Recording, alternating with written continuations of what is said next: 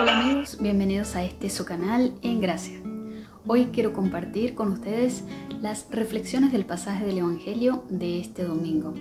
Este domingo, segundo domingo de Adviento, leemos el Evangelio según San Mateo, capítulo 3, versículos del 1 al 12.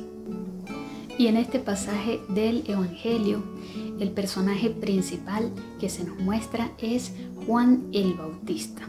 Nos dice este pasaje del Evangelio que Juan estaba predicando en el desierto de Judea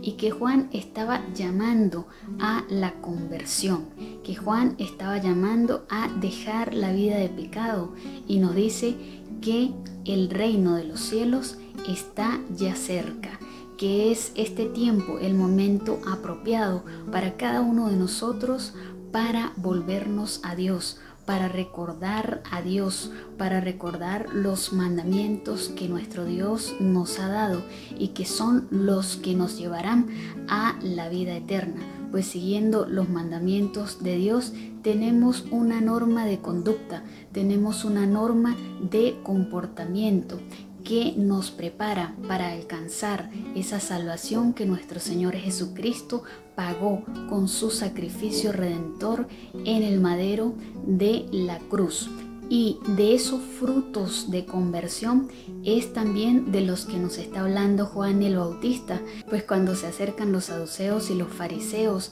a Juan que estaba allí bautizando en el río Jordán, él les desenmascara su pecado, Él les desenmascara ese creerse ya salvados por ser el pueblo elegido, por ser herederos de Abraham o descendientes de Abraham. Y nos recuerda así Juan el Bautista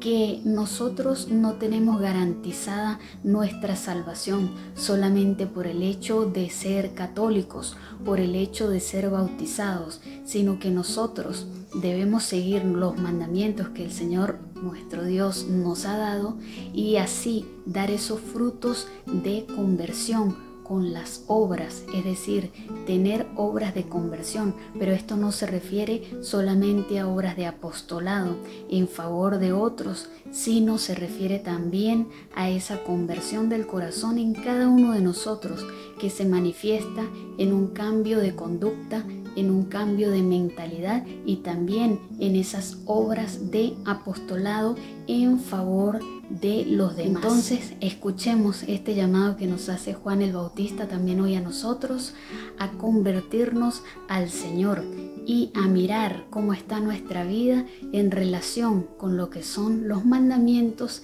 de Dios.